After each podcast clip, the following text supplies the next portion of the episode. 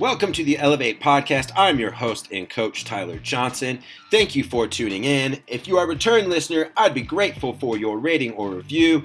And if you dig this episode, give us a like or share. And now, whether you've tuned in to elevate your mindset, your game, or just your day, you are in the right place. My guest this episode is a cognitive performance specialist for the 1st Special Forces Group in Tacoma, Washington, where he trains Green Beret soldiers mental skills to perform at their best when things matter the most. He has over nine years' experience working with the United States Army. He's a certified mental performance consultant. He is the owner of Elite Mentality LLC. Welcome to the Elevate Podcast, Brett Sandwick.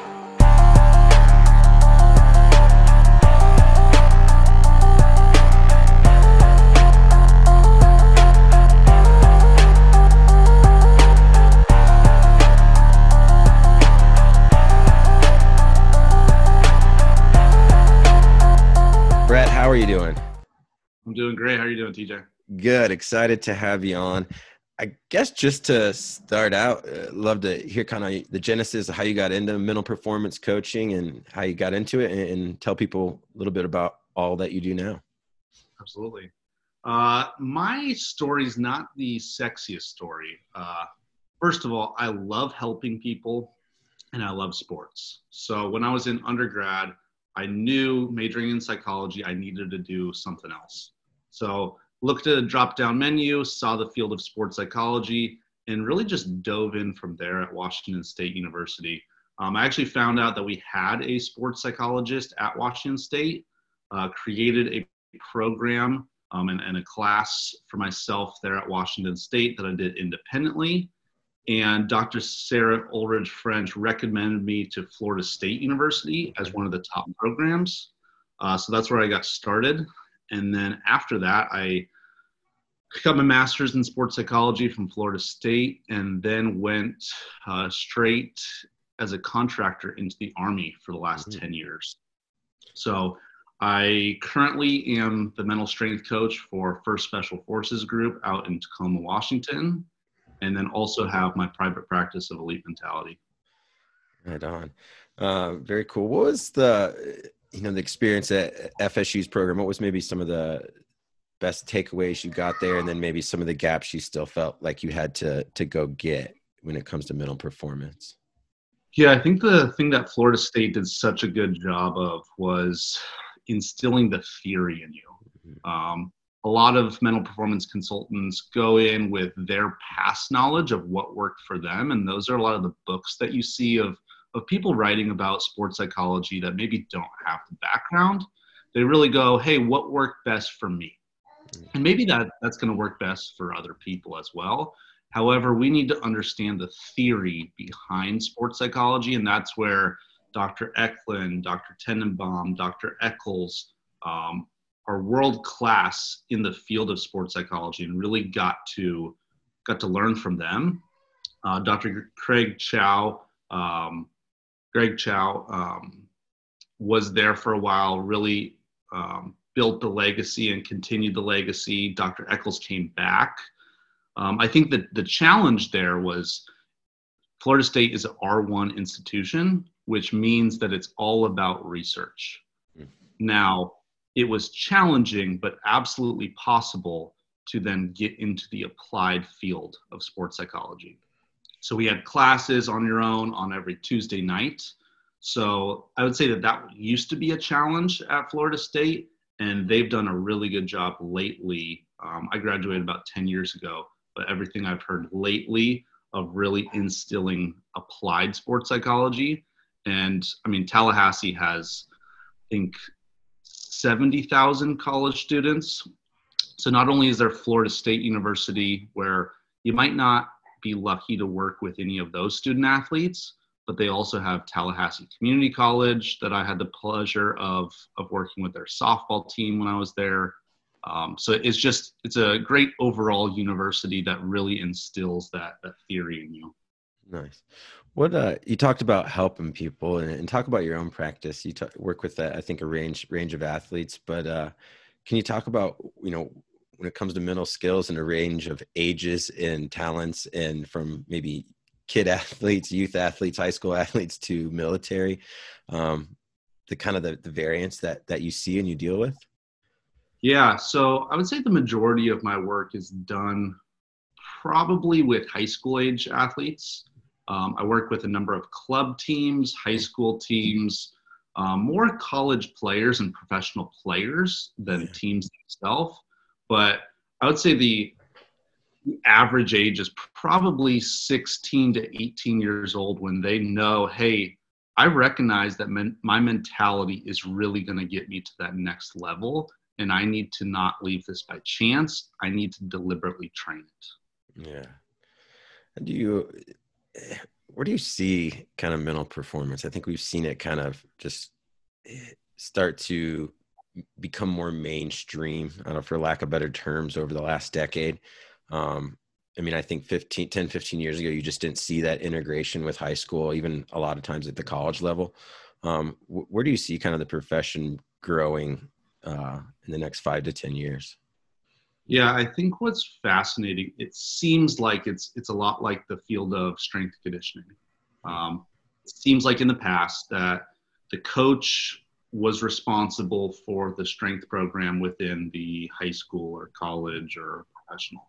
Um, that same kind of trajectory is is happening with sports psychology but the thing that that we really have to do is make sure that the people who are talking about sports psychology are qualified um, because in my experience either working with professional athletes uh, green berets or sometimes college players they might have had a bad experience with sports psychology and that's not good um, we really need to make sure that these individuals are qualified. And, and the same thing is true at, of a CSCS within strength and conditioning. Like they have a certification where they have to go through a number of hours, they have to take an exam. Um, I think the great thing about sports psychology is that more people are learning from it. Um, but they're also seeing that this is a viable market to then talk about the mental side and, and maybe especially the, the business individuals of hey here's here's a great opportunity. Maybe i don't have any background of it but i played sports so i'm just going to use my experience. Sure. so i know the association of applied sports psychology is trying to kind of protect the field so i think absolutely amazing where it's going. However as you see with with strength coaches okay what's the difference between a personal trainer and then a strength coach, and then who does a college hire? Right. They obviously have certain criteria, certain certifications that they look for to know that this person is legitimate in the field. Sure. And that's not to say that some individuals that don't have an education are not qualified. It just kind of weeds out um, the masses that are trying to then just right. say that they support psychology. Right. Agreed. Um, when you work with the teenagers, a lot of our audience kind of around that age, a lot of our listeners are coaches of that age. Um, what's one of the first mental skills you you sometimes notice that they need a little little work on, or maybe a, a greater depth of understanding? Yeah, I, I think the biggest thing is overthinking, which is is kind of funny because as a mental performance consultant we then have people think about their thinking. And people are always like, okay, Brett, you're, you're making me think too much. But if we can slow things down and really understand what that thought process is, um, I've learned from, from Dr. Hacker kind of a three step approach. Um, I was able to, to teach for her this last year while she was on sabbatical. Cool. Is kind of the first step is being self aware. You have to know like either what you're thinking, um, what you're doing, and be self aware of that. Second step is the ability to change. So when you are overthinking, do you have the ability to change? And then the third step is actually being unaware. Is this your habit that you've created? And so many times we have to slow people down to then have them be aware that they're overthinking and then being able to simplify things to just really focus in on that one thing so that their mind is not searching for everything. Because um, in, in my experience, the overthinking happens when somebody doesn't have a confident plan. they're kind of searching everywhere for these different thoughts, but they're not committed to one. And so that's why they're having maybe tens or hundreds of thoughts in in a number of seconds because they really don't know where their attention needs to be at that right time. So if we can start to simplify that down and just hey, let's focus in on one thing, that tends to be like a huge component that a lot of people come come and see me for. Um, I think the answer for them tends to be confidence. So they tend, whether the parent or the coach comes to me, hey, Brett, I want more confidence. However, confidence could be 30 or 40 different aspects of it and we need to simplify it and really find through like a needs analysis what is that component of confidence that is going to be most beneficial to this person Sure. You talk speaking there, you know, sometimes there's this element a lot of times in other training and in sports training, it's more is more, right? We're often sometimes in, in the mental training, sometimes less is more. Uh, when you talk about just kind of narrowing that focus, do you find that to become an increasing, more difficult thing for student athlete ages to understand in the complex kind of world that they're grown up in? Absolutely. I think it's I think it's both from the student athlete and from our perspective as mental performance consultants. We want to give people new information. We want to constantly talk about okay, we just talked about confidence. Let's talk about um, the ability to focus, the ability to perform under pressure, and we're constantly giving them more. However, as we're giving them more and maybe they're thinking about it, now we're causing them to overthink. And so I just had a conversation with um, Corey Schaefer down at, at Clemson. He's with uh, Amplos down there. And he was talking about some of some of his work and, and we were just talking about like this exact topic is why does a football player work on passing every day? Why do they work on maybe a basketball player on dribbling? The same thing needs to be applied with mental skills is we can't just introduce all these different components and really make something too complex. Now they don't have that thing to either work on or to focus in on. So i think it needs to be a part of the training itself. Yeah. mental skills can't just be done in a classroom or on a one-on-one session. It needs to be embedded within the practice but it also needs to be worked on really every single day. So, whether that's breath control, whether that's performing under pressure, whether that's focus, it really needs to be honed in on during practice so that during the game, that person does not think. They just go back to their training. And some environments are really good at that and really promote that as the coach. Others, it's all up to the player to really have a goal for that day, to work on something that day. And, and depending on what level I'm working with, um, whether it's like a college football coach, I will have them re- emphasize those components to reinforce the practice. Or if I'm working just with the individual player, it's really all up to them. Yeah. They need to be able to control that environment to then work on that mental skills training. I think it's interesting as I hear you talk too, because I think there's it, it just an analogy. If you know, if you're going to go work on throwing a football, you're not going to go sit in a classroom and talk about throwing a football, right? Absolutely. And, and there's an element that's probably useful in maybe some of that classroom, but too often mental skills sports psychology gets put into a classroom, not where it's going to be put to use or where it's needed. Um, how do you work sometimes with a coach or maybe a team if there's this maybe maybe a disconnect between why you want to do something on a field versus shouldn't you be telling them and talking to them in a classroom brett? Yeah. I, I think um, what we've done with special forces is a perfect example is like we can talk about that. We can we can talk in a classroom. However let's embed it to their physical training.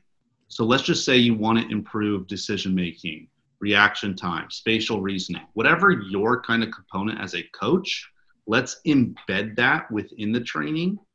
And all it's going to take is two to five minutes. Now, after they get some experience doing that, maybe we then talk about slowing that down and giving them some strategies. Or we kind of throw it out there as, hey, do you want to get better at this thing? And then we're here as that one on one coach. So I think that the answer is to embed it within the physical training, whether you've taught it first or you're kind of having them have that experiential learning so that when they come back to you, they have more to talk about. Yeah. Love it. Love it. Uh, visualization is always something I think kids are trying to work on. Are there some keys that you focus on when you're when you're teaching kids or teams how to visualize as they prepare? Yeah, yeah. I think that I wait on visualization or imagery for a while when I when I'm talking with an athlete. Partly, in my eyes, people know about sports psychology as goal setting, and they know about visualization. And so, like, if I'm just giving them those two, they're like, hey, yeah, Brett, I already know about this. Um, but to answer your question, when I talk about imagery, big pieces of vividness. Do you have that vividness of imagery? Those different senses. Can you experience, let's just say, that that hear, um, the auditory sense very well? Can you see? Some people actually, I've learned that they they can't really see an image, but they experience the imagery through the other senses. So it feels real and their body senses this is real, but they don't have a very good sight as it relates to closing their eyes and seeing that thing. Right. Um, but then I would say the biggest thing, TJ, would be the controllability. Hmm. Um, any athlete can tell me, oh, yeah, yeah, I saw that. I saw that free throw go in, or I saw that serve go over the net. Um, but really, we've created um, some some opportunities for people to have to rotate images in their head, and then there's an answer.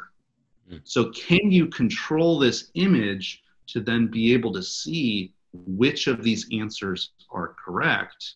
And that to me is is huge um, and, and part of the reason why I don't talk about visualization right away is because a lot of people see the wrong thing.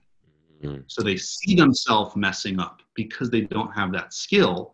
And then when they go to that performance, all they're going to do is have an increased likelihood to mess up because they've replayed this bad image over and over in their head. And then now they're just going to revert back to kind of like muscle memory of, okay, yep, I remember the situation, I'm going to then start freaking out. So, as much as we can, slowing it down to talk about controllability. Um, going back to kind of a previous point that we talked about is a lot of athletes have a tough time just being in a classroom and then being like, okay, hey, let's look at, let's do five practice serves. And they're like, ah, man, like it's kind of hard to see. Well, let's make it a little bit easier right after you serve, go ahead and close your eyes and imagine one going in.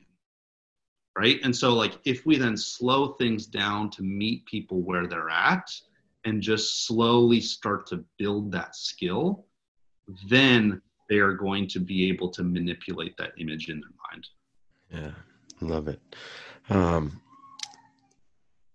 talked about, you know, sometimes performance coaches yearning to teach. There's also, I think, always most people I've met and been able to have on this podcast, there, there's a yearning for learning.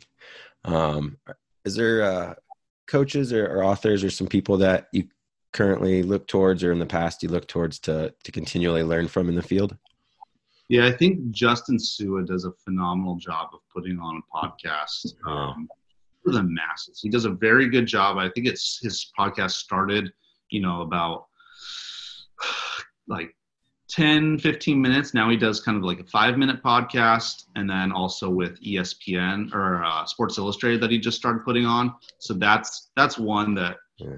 I, I was lucky to start the army position right as he was kind of leaving the door. So i had an opportunity to meet him down in san antonio when he was still working with the army. Um, and he just delivers information very well yeah. Uh, other people I look to look up to kind of in the area is Dr. Hacker, Um, I have had the privilege of guest speaking in her class for the last five years, and then teaching for her for uh, for last year, both undergraduate and graduate, while she was on sabbatical. Uh, Dr. Shannon Baird is one within the special operations community that has an amazing vast of knowledge um, in the research side, but also in applying sports psychology. Um, those are kind of the three that, whether it's mainstream of, of Justin Su'a or just like kind of back channels of learning from them. Um, also, Dr. Joe Beyer, um, he was with Navy Special Operations. Um, now he's down in, in Arizona. Just chatting with him and, and really bouncing ideas off of each other. Um, I think what's huge is if you're in the field of sports psychology, having those people that you you bounce ideas off of and you really try to try to continuously develop. And I think that that's the challenge if it's just a private practice because you might be quote unquote competing with other people. However, there's so many athletes that are are really looking for sports psychology that you have to be able to collaborate with other people to get some best practices. Yeah, I think you even see. I think some of the whether it's Major League Baseball or a lot of top college programs, there's there's a handful of different people, um, you know, work, working together to to work with the teams and improve performance. If uh, you could jump into a time machine, Brett, and go visit 16 year old you, and uh, give yourself one piece of advice to your teenage self, what would you go back and remind yourself? I would just say going for it and kind of being in the moment, not not looking so far ahead. Um, and I think that that's an ability that I've realized over the years, and then also have been teaching is like let's stay in the present moment. Let's enjoy this moment while you have it. We tend to look back and kind of see the things that we used to have or we're, we're working towards a goal. And that's what makes a lot of these professional athletes so successful is okay constantly work for the goal. Um, and one of the things that i actually teach is like hey train like you're in second compete like you're in first. Yeah. so we constantly think that we're not good enough and we're constantly thinking about the future but being able to have that ability to just really be in that present moment i think would be the absolute biggest thing that i would just kind of um, wish that i would have known back then. Sure. Last question as we kind of wrap up. If uh gave you a magic wand and uh, you wave your magic wand and tomorrow every student athlete and coach that's listening or out there has inherited an integrated mental skill what what would you wish upon them with your magic wand yeah. I would probably say confidence. Uh, confidence is key. Confidence helps control our attention helps control our arousal control overthinking. And what tends to happen um, and this is something that i didn't realize until i started working with professional athletes a number of years ago um, and also green berets is we think that the higher up that people get, the more confidence that they have. But it's not always the case because as you get higher and higher up, you're also comparing yourself to those higher and higher individuals. Mm. Yeah, sure, you are way better than your high school teammate who never made it to college ball or a professional ball, but you, as a maybe first round draft pick are now comparing yourself to the Tom Brady's of the world or whoever it is. And now your confidence tends to start to dip. And so I would just really promote that that idea of who are you comparing yourself to? And is that beneficial? Because your perception is your reality. And if you're comparing yourself to the wrong person, that might be detrimental to your confidence and really impact your ability to perform. And so, if we're just going off natural talent, sure, in high school, you could have got away with it. But as you get higher and higher, now you have to have that right mentality and that confidence to really go in and play your best game.